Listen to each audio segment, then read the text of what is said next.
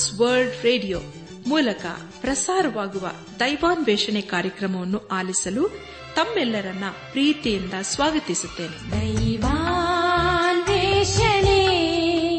ದೈವಾನ್ವೇಷಣೆ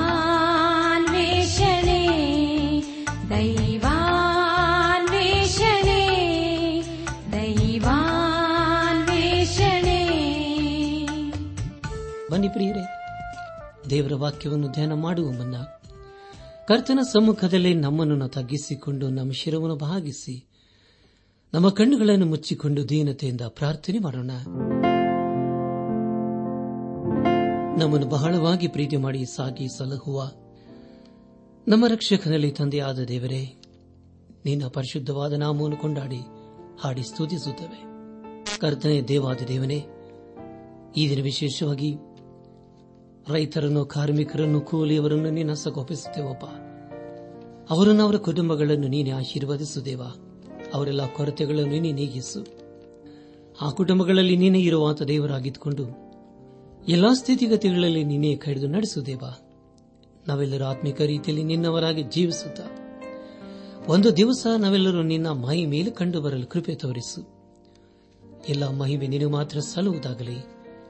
ನಮ್ಮ ಪ್ರಾರ್ಥನೆ ಸ್ತೋತ್ರಗಳನ್ನು ನಮ್ಮ ಒಡೆಯನು ನಮ್ಮ ರಕ್ಷಕನು ಲೋಕ ವಿಮೋಚಕನೂ ಆದ ಯೇಸು ಕ್ರಿಸ್ತನ ದಿವ್ಯ ನಾಮದಲ್ಲಿ ಸಮರ್ಪಿಸಿಕೊಳ್ಳುತ್ತೇವೆ ತಂದೆಯೇ. ಆಮೇನ್.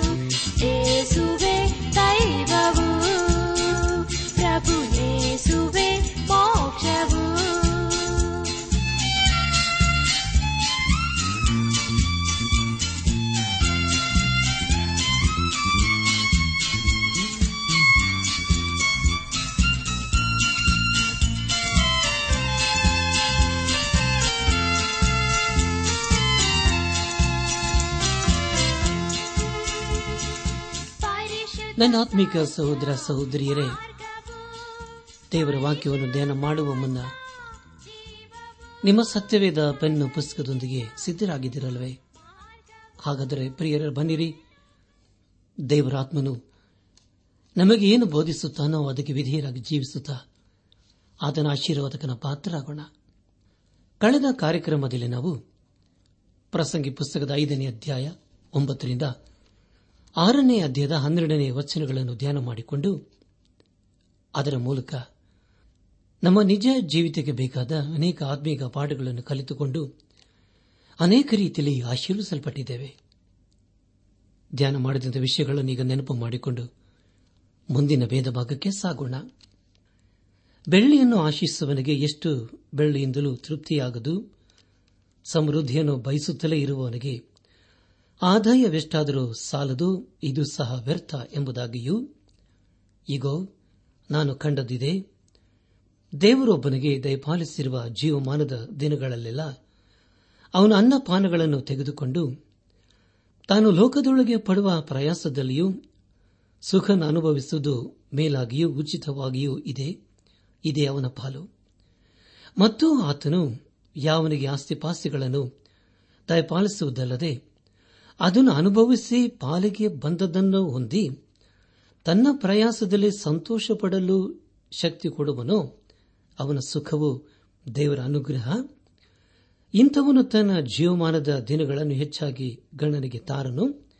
ಇವನು ತನ್ನ ಹೃದಯಾನಂದದಲ್ಲಿ ಮಗ್ನನಾಗಿರುವಂತೆ ದೇವರು ಮಾಡಿದ್ದಾನಷ್ಟೇ ಎಂಬುದಾಗಿಯೂ ಮನುಷ್ಯನು ಎಂಥವನಾದರೂ ಪೂರ್ವದಲ್ಲಿ ಅವನಿಗೆ ವಿಧಿಸಲ್ಪಟ್ಟ ಹೆಸರಿನಿಂದ ಅವನು ಮಣ್ಣಿನವನೇ ಎಂದು ಗೊತ್ತಾಗಿದೆ ಎಂಬ ವಿಷಯಗಳ ಕುರಿತು ನಾವು ಧ್ಯಾನ ಮಾಡಿಕೊಂಡೆವು. ಧ್ಯಾನ ಮಾಡಿದಂಥ ಎಲ್ಲ ಹಂತಗಳಲ್ಲಿ ದೇವಾದಿ ದೇವನೇ ನಮ್ಮನ್ನು ನಡೆಸಿದಿನೋ, ದೇವರಿಗೆ ಮಹಿಮೆಯುಂಟಾಗಲಿ ಇಂದು ನಾವು ಪ್ರಸಂಗಿ ಪುಸ್ತಕದ ಏಳು ಹಾಗೂ ಎಂಟನೇ ಅಧ್ಯಾಯಗಳನ್ನು ಧ್ಯಾನ ಮಾಡಿಕೊಳ್ಳೋಣ. ನನ್ನ ಆತ್ಮಿಕ ಸಹೋದರ ಸಹೋದರಿಯರೇ, ಈ ಏಳನೇ ಅಧ್ಯಾಯದಲ್ಲಿ ಅರಸನಾದ ಸೊಲೋಮನನು ತನ್ನ ಕೊನೆಯ ಪ್ರಯೋಗವನ್ನು ಮಾಡುತ್ತಾನೆ. ಸೂರ್ಯನ ಕೆಳಗೆ ಅನೇಕ ಪ್ರಯತ್ನಗಳನ್ನು ಮಾಡಿ, ಅದರ ಮೂಲಕ ತೃಪ್ತಿಯನ್ನು, ಸಂತೋಷವನ್ನು ಹೊಂದದೇ ಹೋಗುತ್ತಾನೆ. ತೃಪ್ತಿಯನ್ನು ಪಡೆಯಲು ಸೊಬಗಿನಿಂದಲೂ ಹೀಗೆ ಅನೇಕ ಅನುಭವದಿಂದ ತೃಪ್ತಿಯನ್ನು ಕಾಣಲು ಬಯಸುತ್ತಾನೆ. ಆದರೆ ಪ್ರಿಯರೇ, ಅದು ಯಾವುದು ಅವನಿಗೆ ತೃಪ್ತಿಯನ್ನು, ಸಂತೋಷವನ್ನು ಕೊಡಲು ಸಾಧ್ಯವಾಗಲಿಲ್ಲ. ಕೊನೆಗೆ ತತ್ವಜ್ಞಾನದಿಂದ ತೃಪ್ತಿಯನ್ನು ಬಯಸುತ್ತಾನೆ. ಆದರೆ ಅದರಿಂದ ಹೊಂದಲು ಸಾಧ್ಯವಾಗಲಿಲ್ಲ. ಮತ್ತು ಇನ್ನು ಮುಂದೆ ಹೋಗಿ ಲೌಕಿಕ ಕಾರ್ಯಗಳಿಂದ ತೃಪ್ತಿಯನ್ನು ಕಾಣಲು ಬಯಸುತ್ತಾನೆ. ಅದರಿಂದಲೂ ತೃಪ್ತಿಯನ್ನು ಹೊಂದಲು ಸಾಧ್ಯವಾಗಲಿಲ್ಲ. ಧಾರ್ಮಿಕ ಕಾರ್ಯಗಳಿಂದಲೂ ಅವನಿಗೆ ತೃಪ್ತಿಯು ಸಿಕ್ಕಲೇ ಇಲ್ಲ. ಆದರೆ ಪ್ರಿಯರೇ ಯೇಸುಕ್ರಿಸ್ತನು ಮಾತ್ರ ನಮಗೆ ತೃಪ್ತಿಯನ್ನು, ರಕ್ಷಣೆಯನ್ನು ಬಿಡುಗಡೆ ಸಂತೋಷವನ್ನು ಕೊಡಲು ಸಾಧ್ಯ. ಅರಸನಾದ ಸೊಲೋಮನನು ತನ್ನ ಐಶ್ವರ್ಯದಿಂದಲೂ ತೃಪ್ತಿಯನ್ನು ಕಾಣಲು ಬಯಸುತ್ತಾನೆ. ಅವನು ಲೋಕದಲ್ಲಿ ಅತಿ ಹೆಚ್ಚು ಐಶ್ವರ್ಯವಂತನು ಎಂಬುದಾಗಿ ದೇವರ ವಾಕ್ಯ ತಿಳಿಸಿಕೊಡುತ್ತದೆ. ಆದರೆ ಪ್ರಿಯರೇ, ಅವನ ಐಶ್ವರ್ಯವು ಅವನಿಗೆ ತೃಪ್ತಿಯನ್ನು ಕೊಡಲು ಸಾಧ್ಯವಾಗಲಿಲ್ಲ. ಈಗ ಅರಸನಾದ ಸೊಲೋಮನನು ಉತ್ತಮ ಹೆಸರಿನಿಂದ ತೃಪ್ತಿಯನ್ನು ಕಾಣಲು ಬಯಸುತ್ತಾನೆ. ಪ್ರಿಯ ದೇವ ಜನರೇ, ಈ ಲೋಕದಲ್ಲಿ ಅನೇಕರು ಒಳ್ಳೆಯ ಕಾರ್ಯಗಳನ್ನು ಮಾಡುತ್ತಾರೆ. ಅನೇಕರಿಗೆ ಲೋಕದ ಎಲ್ಲ ವಿಷಯಗಳು ತಿಳಿದಿರುತ್ತವೆ. ಆದರೆ ದೇವರ ವಾಕ್ಯದ ಕುರಿತು ಅವರಿಗೆ ತಿಳಿದಿರುವುದಿಲ್ಲ. ಒಂದು ವೇಳೆ ನಾವು ಅಂಥವರನ್ನು ಕಂಡಿರಬಹುದಲ್ಲವೇ? ನನಾತ್ಮಿಕ ಸಹೋದರ ಸಹೋದರಿಯರೇ, ಪ್ರಸಂಗಿ ಪುಸ್ತಕ ಏಳನೇ ಅಧ್ಯಾಯ. ಮೊದಲನೇ ವಚನವನ್ನು ಓದುವಾಗ ಸುಗಂಧ ತೈಲಕ್ಕಿಂತ ಒಳ್ಳೆ ಹೆಸರು ಉತ್ತಮ, ಜನನ ದಿನಕ್ಕಿಂತ ಮರಣದ ದಿನ ಮೇಲು ಎಂಬುದಾಗಿ. ಕರ್ತಿಲ್ ಪ್ರಿಯ ದೇವಜನರೇ, ಜನನಕ್ಕಿಂತ ಮರಣದ ದಿನ ಮೇಲು ಅಂದರೆ ಇದು ಒಳ್ಳೆ ಮಾತಾಗಿದೆ. ಸುಗಂಧ ತೈಲಕ್ಕಿಂತ ಒಳ್ಳೆ ಹೆಸರು ಒಳ್ಳೆಯದಲ್ಲವೇ ಅಂದರೆ ಪ್ರಿಯರೇ, ನಮ್ಮ ನೆರೆಹೊರೆಯವರೊಂದಿಗೆ ನಾವು ಒಳ್ಳೆಯ ರೀತಿಯಲ್ಲಿ ಇದ್ದುಕೊಂಡು ಒಳ್ಳೆಯದನ್ನೇ ಮಾಡುತ್ತಾ ಒಳ್ಳೆಯದನ್ನೇ ಹೇಳುತ್ತಾ ಧಾರ್ಮಿಕ ವಿಷಯದಲ್ಲಿ ಆಗಲಿ ಅಥವಾ ರಾಜಕೀಯ ವಿಷಯದಲ್ಲಿ ಆಗಲಿ ಹೇಳದೆ ಕೆಟ್ಟ ಕಾರ್ಯಗಳನ್ನು ನೋಡದೆ ಇರುವುದು ನಿಜವಾಗಿ ಒಳ್ಳೆಯದೆಂಬುದಾಗಿ ಅರಸನಾದ ಸೋಲಮನನ್ನು ತಿಳಿಸುತ್ತಿದ್ದಾನೆ. ಖಂಡಿತವಾಗಿ ಅಂತಹ ವ್ಯಕ್ತಿಯನ್ನು ಎಲ್ಲರೂ ಗೌರವಿಸುತ್ತಾರೆ. ಸಮಾಜದಲ್ಲಿ ಒಳ್ಳೆಯವರೆಂದು ಕರೆಸಿಕೊಳ್ಳುವ ವ್ಯಕ್ತಿಗಳು ನಾವಾಗುತ್ತೇವೆ. ಒಂದು ವೇಳೆ ಪ್ರಿಯರೇ ಅಂತವರು ತೀರಿ ಹೋದರೆ ಅವರ ವಿಷಯದಲ್ಲಿ ಎಲ್ಲರೂ ಒಳ್ಳೆಯದನ್ನೇ ಹೇಳುತ್ತಾರೆ. ಆದರೆ ಇಲ್ಲಿ ಅರಸನಾದ ಸೊಲಮನನು ಹೇಳುವುದೇನೆಂದರೆ, ಈ ಎಲ್ಲಾ ಸಂಗತಿಗಳು ನಮಗೆ ತೃಪ್ತಿಯನ್ನು ಸಂತೋಷವನ್ನು ಕೊಡುವುದಿಲ್ಲ ಎಂಬುದಾಗಿ. ಈ ಎಲ್ಲ ಸಂಗತಿಗಳಲ್ಲಿ ಸೊಲಮನನು ತನ್ನ ಅನುಭವಪೂರ್ವಕವಾಗಿ ಬರೆಯುವುದನ್ನು ಕಾಣುತ್ತೇವೆ ನಮ್ಮ ಧ್ಯಾನವನ್ನು ಮುಂದುವರೆಸಿ ಪ್ರಸಂಗಿ ಪುಸ್ತಕ ಏಳನೇ ಅಧ್ಯಾಯ ಎರಡನೇ ವಚನವನ್ನು ಓದುವಾಗ, ಔತಣದ ಮನೆಗಿಂತ ಮರಣ ದುಃಖದ ಮನೆಗೆ ಹೋಗುವುದು ಲೇಸು. ಎಲ್ಲ ಮನುಷ್ಯರಿಗೂ ಕೊನೆಗೆ ಇದೇ ಗತಿ. ಜೀವಂತನು ಇದನ್ನು ನೋಡಿ ಸ್ಮರಿಸಿಕೊಳ್ಳುವನು ಎಂಬುದಾಗಿ. ನನ್ನ ಆತ್ಮಿಕ ಸಹೋದರ ಸಹೋದರಿಯರೇ, ಅನೇಕರು ಅನೇಕ ವಿಷಯಗಳ ಕುರಿತು ಹೇಳುತ್ತಾರೆ. ಆದರೆ ಸಮಸ್ಯೆಗೆ ಪರಿಹಾರವನ್ನು ಕಂಡುಹಿಡಿಯುವುದಿಲ್ಲ. ಮತ್ತೊಂದು ವಾರದಲ್ಲಿ ಮತ್ತೊಂದು ವಿಷಯದ ಕುರಿತು ಚರ್ಚಿಸುತ್ತಾರೆ. ಆದರೆ ಪ್ರಿಯರೇ ಅದರಿಂದ ನಮ್ಮ ಸಮಸ್ಯೆಗಳು ಬಗೆಹರಿಯುವುದಿಲ್ಲ. ಆದರೆ ಈ ಎಲ್ಲಾ ಸಂಗತಿಗಳು ನಮ್ಮ ಜೀವಿತಕ್ಕೆ ತೃಪ್ತಿಯನ್ನು ಕೊಡುವುದಿಲ್ಲ. ಎಲ್ಲರೂ ಒಂದು ದಿನ ಈ ಲೋಕವನ್ನು ಬಿಟ್ಟು ಹೋಗಲೇಬೇಕು. ಅದನ್ನು ಯಾರಿಂದಲೂ ತಪ್ಪಿಸಲು ಸಾಧ್ಯವಿಲ್ಲ. ಈ ಲೋಕದಲ್ಲಿ ನಾವು ಬಂದಿದ್ದೇವೆ. ಆದರೆ ಒಂದಲ್ಲ ಒಂದು ದಿವಸ ಈ ಲೋಕವನ್ನು ಬಿಟ್ಟು ಹೋಗುತ್ತೇವೆ. ಅದಕ್ಕೆ ಮುಂಚಿತವಾಗಿ ನಮ್ಮ ನಮ್ಮ ಆತ್ಮಿಕ ಸಿದ್ಧತೆಗಳನ್ನು ಮಾಡಿಕೊಳ್ಳಬೇಕು. ಏಳನೇ ಅಧ್ಯಾಯ, ಮೂರನೇ ವಚನವನ್ನು ಓದುವಾಗ, ನಗೆಗಿಂತ ಕರಕರೆಯುವಾಸಿ, ಮುಖವು ಸಪ್ಪೆಗಿರುವಲ್ಲಿ ಹೃದಯಕ್ಕೆ ಮೇಲವು ಎಂಬುದಾಗಿ. ನನಾತ್ಮಿಕ ಸಹೋದರ ಸಹೋದರಿಯರೇ, ಈ ದಿವಸಗಳಲ್ಲಿ ಅನೇಕರು ದುಃಖವನ್ನು ಮರೆ ಮಾಡಲು ಅನೇಕ ರೀತಿಯಲ್ಲಿ ಪ್ರಯತ್ನಗಳನ್ನು ಮಾಡುತ್ತಾರೆ. ಅನೇಕ ಸಂಗತಿಗಳನ್ನು ನಾವು ಬೇಗ ಮರೆತು ಹೋಗುತ್ತೇವೆ. ಆದರೆ ಪ್ರಿಯರೇ ಅದೇ ರೀತಿಯಲ್ಲಿ ಮರಣದ ವಿಷಯ ಕೂಡ ಒಂದು ದಿವಸ ಮರೆತು ಹೋಗ್ತೇವೆ. ನಮ್ಮ ಧ್ಯಾನವನ್ನು ಮುಂದುವರೆಸಿ. ಪ್ರಸಂಗಿ ಪುಸ್ತಕ ಏಳನೇ ಅಧ್ಯಾಯ. ನಾಲ್ಕನೇ ವಚನವನ್ನು ಓದುವಾಗ, ದುಃಖದ ಮನೆಯು ಜ್ಞಾನಿಗಳ ಮನಸ್ಸಿಗೆ ನೆಲೆ, ಉಲ್ಲಾಸದ ಮನೆಯು ಮೂಢರ ಮನಸ್ಸಿಗೆ ನಿವಾಸ ಎಂಬುದಾಗಿ. ನನ್ನ ಆತ್ಮಿಕ ಸಹೋದರ ಸಹೋದರಿಯರೇ, ಅನೇಕರು ಒಬ್ಬ ವ್ಯಕ್ತಿಯನ್ನು ಸಮಾಧಿ ಮಾಡಿ ನೂರು ಮೀಟರ್ ದೂರ ಹೋಗುವುದರ ಒಳಗೆ ತಮಾಷೆ ಮಾತುಗಳನ್ನು ಆಡುತ್ತಾರೆ ಮರಣದ ದುಃಖ ಅವರಲ್ಲಿ ಕಾಣುವುದಿಲ್ಲ. ಆದರೆ ಪ್ರಿಯರೇ, ಮರಣ ಎಂದು ಹೇಳುವಾಗ ಅದರ ಕುರಿತು ನಾವು ಪ್ರಶ್ನೆ ಮಾಡಿಕೊಳ್ಳಬೇಕು. ಅಂದರೆ ಪ್ರಿಯರೇ, ಮೊದಲ ಪ್ರಶ್ನೆ, ನಾವು ರಕ್ಷಿಸಲ್ಪಟ್ಟಿದ್ದೇವೋ? ಎರಡನೇದಾಗಿ, ನಾವು ದೇವರೊಂದಿಗೆ ಸರಿಯಾದ ಸಂಬಂಧದಲ್ಲಿ ಇದ್ದೇವೋ ಎಂಬುದಾಗಿ. ಆದರೆ ಪ್ರಿಯರೇ, ಅನೇಕರು ಇಂಥ ಪ್ರಶ್ನೆಗಳ ವಿಷಯದಲ್ಲಿ ತಲೆ ಕೆಡಿಸಿಕೊಳ್ಳುವುದಿಲ್ಲ. ಏಸು ಕ್ರಿಸ್ತನಿಗಾಗಿ ಜೀವಿಸುವುದರ ವಿಷಯದಲ್ಲಿ ಅವರೊಂದು ಸರಿಯಾದ ತೀರ್ಮಾನವನ್ನು ತೆಗೆದುಕೊಳ್ಳುವುದಿಲ್ಲ. ಆದರೆ ಪ್ರಿಯರೇ, ನಮ್ಮ ಜೀವಿತದಲ್ಲಿ ಯೇಸು ಕ್ರಿಸ್ತನ ಕಡೆಗೆ ನಾವು ತಿರುಗಿಕೊಳ್ಳುವುದೇ ಒಂದು ಉತ್ತಮವಾದಂಥ ತೀರ್ಮಾನವಾಗಿದೆ. ಅದಕ್ಕಿಂತಲೂ ಶ್ರೇಷ್ಠವಾದಂತಹ ತೀರ್ಮಾನ ಮತ್ತೊಂದಿಲ್ಲ. ಯಾಕೆಂದರೆ ಪ್ರಿಯರೇ, ಆತನೇ ನಮಗೆ ಬೇಕಾದಂಥ ರಕ್ಷಣೆಯನ್ನು, ಬಿಡುಗಡೆಯನ್ನು, ಸಮಾಧಾನ, ಸಂತೋಷವನ್ನು ಅನುಗ್ರಹಿಸುವನಾಗಿದ್ದಾನೆ ನಮ್ಮ ಧ್ಯಾನವನ್ನು ಮುಂದುವರೆಸಿ ಪ್ರಸಂಗಿ ಪುಸ್ತಕ ಏಳನೇ ಅಧ್ಯಾಯ ಐದು ಮತ್ತು ಆರನೇ ವಚನಗಳನ್ನು ಓದುವಾಗ, ಜ್ಞಾನಿಗಳ ಜ್ಞಾನಕ್ಕಿಂತ ಜ್ಞಾನಿಗಳ ಗದರಿಕೆಯನ್ನು ಕೇಳುವುದು ಲೇಸು. ಮೂಢರ ನಗವಾಟವು ಹಂಡಿಯ ಕೆಳಗೆ ಉರಿಯುವ ಮುಳ್ಳಿನ ಚಟ ಶಬ್ದದ ಹಾಗೆ ಇದು ವ್ಯರ್ಥ ಎಂಬುದಾಗಿ. ನನ್ನ ಆತ್ಮಿಕ ಸಹೋದರ ಸಹೋದರಿಯರೇ, ಇಲ್ಲಿ ಅರಸನಾದ ಸೋಲೋಮನನು ಹೇಳುವುದಿಷ್ಟೇ, ಅದೇನೆಂದರೆ ಒಂದಕ್ಕಿಂತ ಮತ್ತೊಂದು ಒಳ್ಳೆಯದು ಎಂಬುದಾಗಿ. ಇದೇ ರೀತಿಯ ಮಾತಿನ ಕುರಿತು ಇದೇ ಅಧ್ಯದಲ್ಲಿ ನಾವು ಪದೇ ಪದೇ ಓದುತ್ತೇವೆ. ಏಳನೇ ಅಧ್ಯಾಯ. ಒಂಬತ್ತನೇ ವಚನವನ್ನು ಓದುವಾಗ, ನಿನ್ನ ಮನಸ್ಸು ಕೋಪಕ್ಕೆ ಆತುರ ಪಡದಿರಲಿ ಕೋಪಕ್ಕೆ ಮೂಡರ ಎದೆಯೇ ನೇಲೆಯೇ ಎಂಬುದಾಗಿ. ಯಾವ ವಿಷಯಕ್ಕಾಗಿಯೂ ನಾವು ಕೋಪಿಸಿಕೊಳ್ಳಬಾರದು. ಯಾವಾಗಲೂ ಸಮಾಧಾನದಿಂದ ಇರುವುದನ್ನು ನಾವು ಕಲಿಯಬೇಕು. ಎಲ್ಲರೊಂದಿಗೆ ಸ್ನೇಹ ಭಾವದಿಂದ ಜೀವಿಸಬೇಕು. ಒಳ್ಳೆಯ ದಾರಿಯಲ್ಲಿ ಹೋಗಬೇಕು, ನಿಧಾನವಾಗಿ ಹೇಳುವುದನ್ನು ಹೇಳಬೇಕು. ಆದರೆ ಪ್ರಿಯರೇ, ಕೆಟ್ಟವರ ಜೊತೆಯಲ್ಲ ಇಜ್ಜೋಡಾಗಬಾರದು ಎಂಬುದಾಗಿ ದೇವರ ವಾಕ್ಯವು ಇಲ್ಲಿ ತಿಳಿಸುತ್ತಿದೆ ಹನ್ನೊಂದನೇ ವಚನವನ್ನು ಓದುವಾಗ, ಜ್ಞಾನವು ಸ್ವಾಸ್ಥ್ಯದಂತೆ ಪ್ರಯೋಜನಕರ, ಹೌದು, ಸ್ವಾಸ್ಥ್ಯಕ್ಕಿಂತ ಜೀವಿತರಿಗೆ ಉತ್ತಮೋತ್ತಮವಾಗಿದೆ ಎಂಬುದಾಗಿ. ನನ್ನ ಆತ್ಮಿಕ ಸಹೋದರ ಸಹೋದರಿಯರೇ ಜ್ಞಾನೋಕ್ತಿ ಪುಸ್ತಕದಲ್ಲಿ ಯೇಸು ಕ್ರಿಸ್ತನಿಗೆ ಮತ್ತೊಂದು ಹೆಸರು, ವಿವೇಕ ಎಂಬುದಾಗಿ ನಾವು ಓದುತ್ತೇವೆ. ಯೇಸು ಕ್ರಿಸ್ತನು ನಮಗೆ ಬೇಕಾದ ವಿವೇಕವನ್ನು ಜ್ಞಾನವನ್ನು ಕೊಡುವನಾಗಿದ್ದಾನೆ ಅಂದರೆ ಪ್ರಿಯರೇ, ಎಲ್ಲರಿಗೂ ಯೇಸು ಕ್ರಿಸ್ತನೇ ಅವಶ್ಯಕವಾಗಿ ಬೇಕಾಗಿದೆ. ಹನ್ನೆರಡನೇ ವಚನದಲ್ಲಿ ಹೀಗೆ ಓದುತ್ತೇವೆ, ಧನವು ಹೇಗೋ ಹಾಗೆಯೇ ಜ್ಞಾನವೂ ಆಶ್ರಯ. ಜ್ಞಾನಕ್ಕೆ ವಿಶೇಷವೇನೆಂದರೆ ತನ್ನನ್ನು ಹೊಂದಿದವನಿಗೆ ಅದು ಜೀವದಾಯಕವೆಂಬುದೇ ಎಂಬುದಾಗಿ. ಪ್ರಿಯರೇ, ನಿಮಗಾಗಿ ಮತ್ತೊಂದು ಸಾರಿ ಓದ್ತಾನೆ. ಧನವು ಹೇಗೋ, ಹಾಗೆ ಜ್ಞಾನವೂ ಆಶ್ರಯ ಜ್ಞಾನಕ್ಕೆ ವಿಶೇಷವೇನೆಂದರೆ ತನ್ನನ್ನು ಹೊಂದಿದವನಿಗೆ ಅದು ಜೀವದಾಯಕವೆಂಬುದೇ ಎಂಬುದಾಗಿ. ಪ್ರಿಯರೇ, ಇದು ಎಂಥ ಅದ್ಭುತವಾದಂಥ ಮಾತಲ್ಲವೇ. ಅನೇಕರಿಗೆ ಹಣ ಬೇಕು, ಆದರೆ ಯೇಸು ಕ್ರಿಸ್ತನು ಬೇಡ. ಆಶೀರ್ವಾದ ಬೇಕು, ಆದರೆ ಆಶೀರ್ವಾದ ಕೊಡುವಂತ ದೇವರು ಬೇಡ. ಇಲ್ಲಿ ಅರಸನಾದ ಸೊಲಮನನ್ನು ಹೇಳುವುದೇನೆಂದರೆ, ಹಣವು ಹೊಂದಿದವನಿಗೆ ಅದು ಜೀವದಾಯಕವೇ ಎಂಬುದಾಗಿ. ಅದರ ಪ್ರಿಯರೇ, ನಮ್ಮ ಹಣದಿಂದ ಜೀವವನ್ನು ಕೊಂಡುಕೊಳ್ಳುವುದಕ್ಕೆ ಸಾಧ್ಯವಿಲ್ಲ. ವೈದ್ಯಕೀಯ ಶಾಸ್ತ್ರವು ಮರಣದ ಗರಳಿಗೆಯನ್ನು ಬೇಕಾದರೆ ಸ್ವಲ್ಪ ದೂರ ಮಾಡಬಹುದು. ಆದರೆ ಪ್ರಿಯರೇ, ಅದು ನಮಗೆ ನಿತ್ಯ ಜೀವವನ್ನು ಕೊಡಲು ಸಾಧ್ಯವಿಲ್ಲ.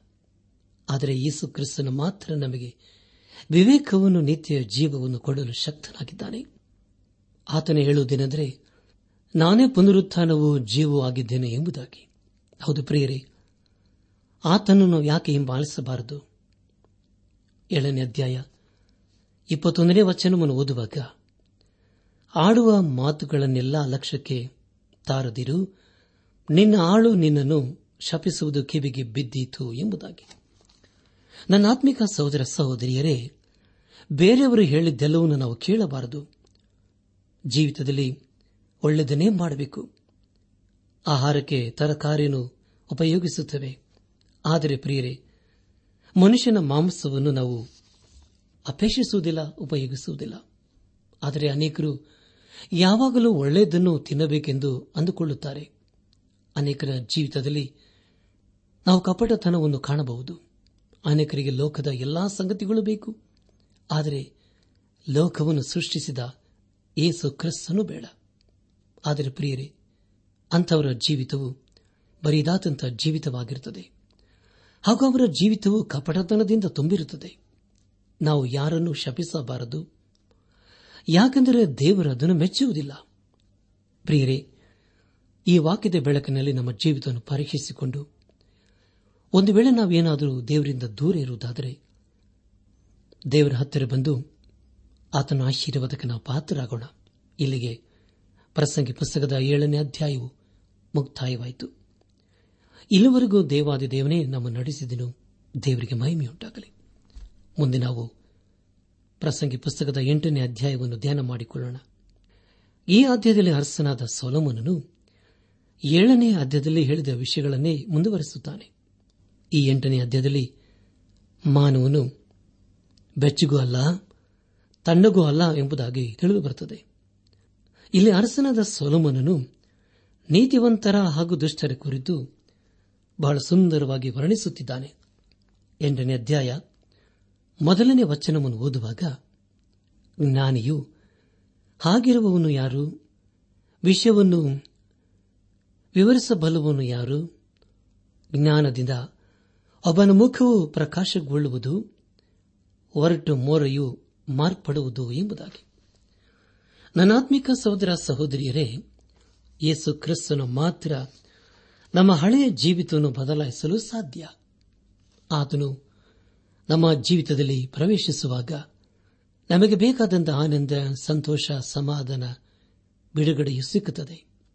ಆತನು ನಮಗೆ ಬೇಕಾದ ಎಲ್ಲ ಆಶೀರ್ವಾದಗಳನ್ನು ತನ್ನ ಚಿತ್ತಕ್ಕನುಸಾರವಾಗಿ ಅನುಗ್ರಹಿಸುವನಾಗಿದ್ದಾನೆ ದೇವರಿಗೆ ಸ್ತೋತ್ರವಾಗಲಿ.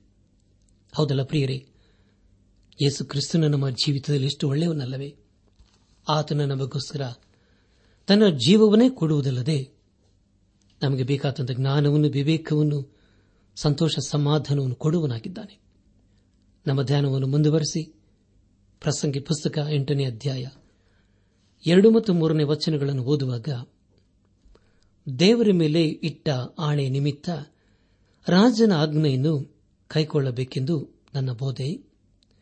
ರಾಜ ಸನ್ನಿಧಿಯಿಂದ ತೊಲಗಿ ಬಿಡಲು ಆತುರ ಪಡಬೇಡ. ದ್ರೋಹಕ್ಕೆ ಸೇರದಿರು. ಅವನು ಇಷ್ಟ ಬಂದಂತೆ ಮಾಡಬಲ್ಲವನಲ್ಲವೇ ಎಂಬುದಾಗಿ.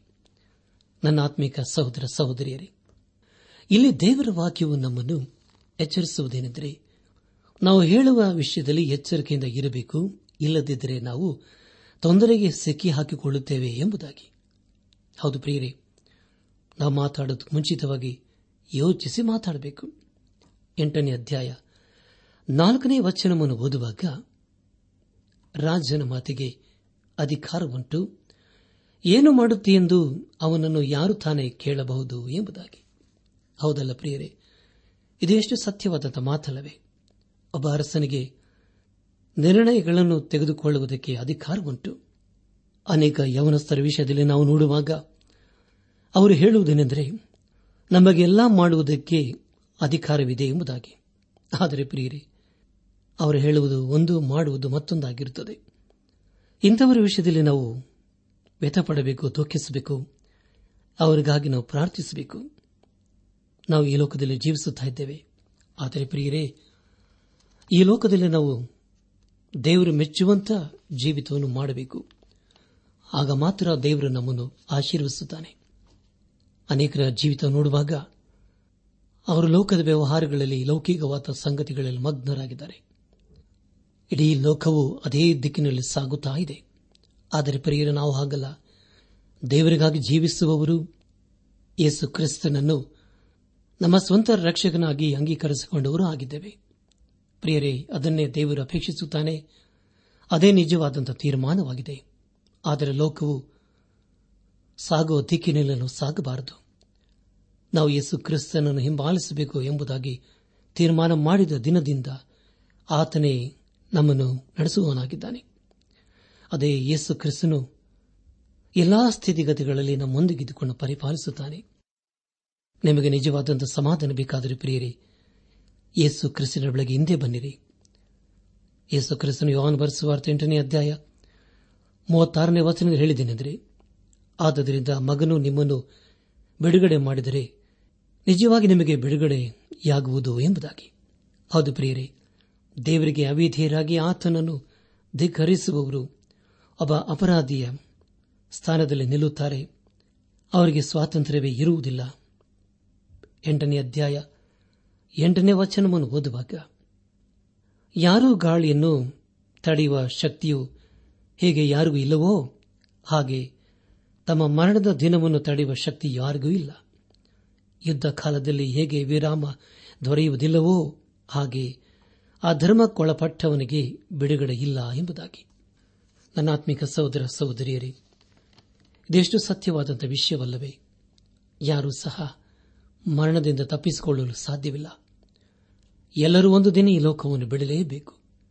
ಆದುದರಿಂದ ಅದಕ್ಕೆ ಮುಂಚೆ ನಮ್ಮ ಆತ್ಮಿಕ ಸಿದ್ಧತೆಯನ್ನು ಮಾಡಿಕೊಳ್ಳೋಣ. ಮರಣದ ಗಳಿಗೆಯನ್ನು ಯಾರಿಂದಲೂ ತಡೆಯಲು ಸಾಧ್ಯವಿಲ್ಲ ಎಂಬುದಾಗಿ ಈಗಾಗಲೇ ದೇವರು ವಾಕ್ಯವನ್ನು ನಮ್ಮನ್ನು ಎಚ್ಚರಿಸಿತು. ಎಂಟನೇ ಅಧ್ಯಾಯ ಹನ್ನೊಂದನೇ ವಚನವನ್ನು ಓದುವಾಗ, ಇದು ವ್ಯರ್ಥ, ಅಪರಾಧಕ್ಕೆ ವಿಧಿಸಿದ ದಂಡನೆಯು ಕೂಡಲೇ ನಡೆಯದಿರುವ ಕಾರಣ ಅಪರಾಧ ಮಾಡಬೇಕೆಂಬ ಯೋಚನೆಯು ನರ ಜನ್ಮದವರ ಹೃದಯದಲ್ಲಿ ತುಂಬಿ ತುಳುಕುವುದು ಎಂಬುದಾಗಿ. ಪ್ರಿಯ ದೇವಜನರೇ, ಈ ಒಂದು ಮಾತು ಈಗಿನ ಸಮಾಜಕ್ಕೆ ಅನ್ವಯವಾಗುತ್ತದೆ. ಅನೇಕರು ದಿನ ದಿನವೂ ಪಾಪ ಮಾಡುತ್ತಾರೆ.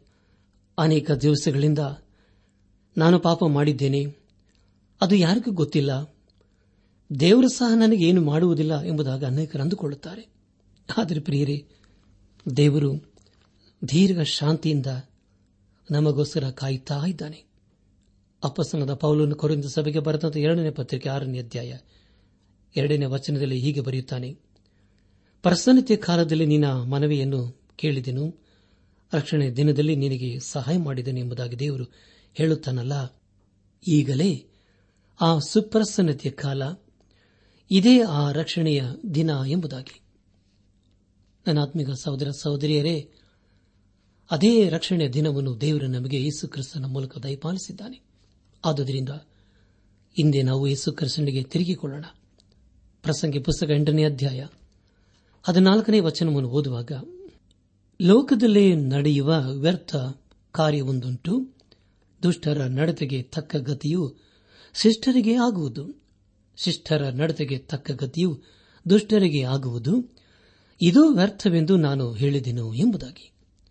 ನನ್ನ ಆತ್ಮಿಕ ಸಹೋದರ ಸಹೋದರಿಯರೇ, ಈ ಲೋಕದಲ್ಲಿ ಆಗುವ ಅನೇಕ ಸಂಗತಿಗಳನ್ನು ನಾವು ನೋಡುವಾಗ ದುಷ್ಟರಿಗೆ ಆದ ಗತಿಯೇ ನೀತಿವಂತರಿಗೂ ಆಗುತ್ತದೆ. ಅದರಲ್ಲಿ ಯಾವ ವ್ಯತ್ಯಾಸವೂ ಇಲ್ಲ ಎಂಬುದಾಗಿ ನಾವು ಅಂದುಕೊಳ್ಳುತ್ತೇವೆ.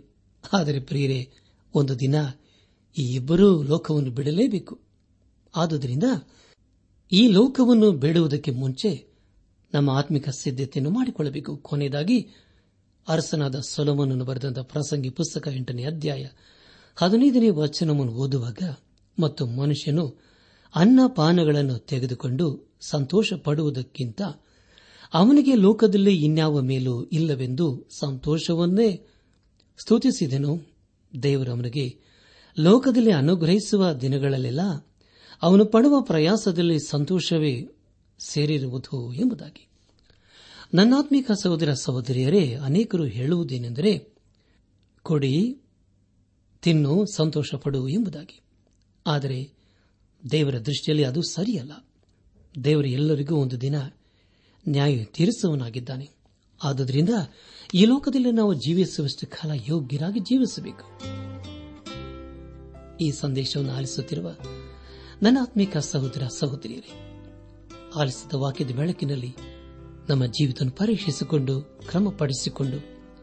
ಒಂದು ವೇಳೆ ನಾವೇನಾದರೂ ದೇವರಿಂದ ದೂರ ಹೋಗಿರುವುದಾದರೆ, ಯೇಸು ಕ್ರಿಸ್ತನ ಬೆಳಗ್ಗೆ ಹಿಂದೆ ನಾವು ಹತ್ತಿರ ಬಂದು, ಆತನಿಗೆ ನಮ್ಮ ಜೀವಿತ ಸಮರ್ಪಿಸಿಕೊಂಡು, ಆತನ ಮಾರ್ಗದಲ್ಲಿ ಜೀವಿಸುತ್ತಾ, ಆತನ ಆಶೀರ್ವಾದಕ್ಕೆ ನಾವು ಪಾತ್ರರಾಗೋಣ. ಹಾಗಾಗುವಂತೆ ತಂದೆಯಾದ ದೇವರು ಯೇಸು ಕ್ರಿಸ್ತನ ಮೂಲಕ ನಮ್ಮೆಲ್ಲರನ್ನು ಆಶೀರ್ವದಿಸಿ ನಡೆಸಲಿ.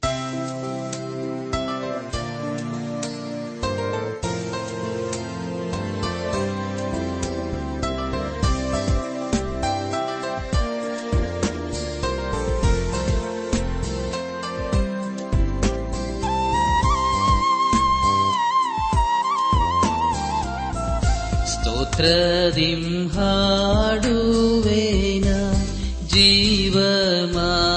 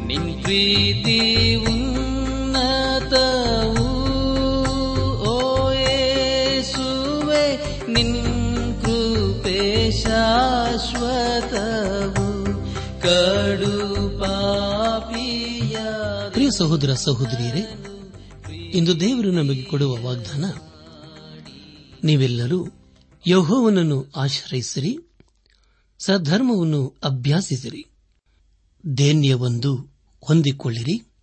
ಯಹೋವನ ಸಿಟ್ಟಿನ ದಿನದಲ್ಲಿ ಒಂದು ವೇಳೆ ಮರೆಯಾಗುವಿರಿ. ಚಫನ್ಯ ಎರಡು ಮೂರು.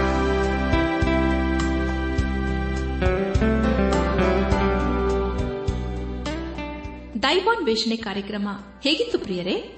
ದೇವರ ವಾಕ್ಯ ಹಾಗೂ ಸುಮಧುರ ಹಾಡುಗಳನ್ನ ನೀವು ಆಲಿಸಿದ್ದಕ್ಕಾಗಿ ಅಭಿನಂದಿಸುತ್ತೇವೆ.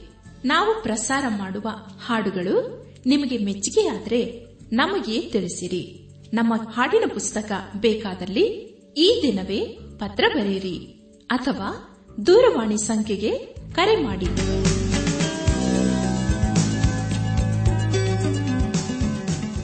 ನಮ್ಮ ವಿಳಾಸ ದೈವಾನ್ ವೇಷಣೆ ಟ್ರಾನ್ಸ್ ವರ್ಲ್ಡ್ ರೇಡಿಯೋ, ಇಂಡಿಯಾ, ಟಪಾಲು ಪೆಟ್ಟಿಗೆ ನಾಲ್ಕು ಮೂರು ಎರಡು ಸೊನ್ನೆ, ಬೆಂಗಳೂರು ನಲವತ್ಮೂರು. ದೈವಾನ್ ವೇಷಣೆ Trans World Radio, India, post box four three two zero, Bangalore forty three. ದೂರವಾಣಿ ಸಂಖ್ಯೆ ಒಂಬತ್ತು ಎಂಟು ನಾಲ್ಕು ಐದು ಆರು, ಒಂದು ಆರು, ನಾಲ್ಕು ಒಂದು ಎರಡು. ನಮ್ಮ ಇಮೇಲ್ ವಿಳಾಸ Kannada TTB at radio eight eight two dot com ನಮಸ್ಕಾರ, ಪ್ರಿಯರೇ.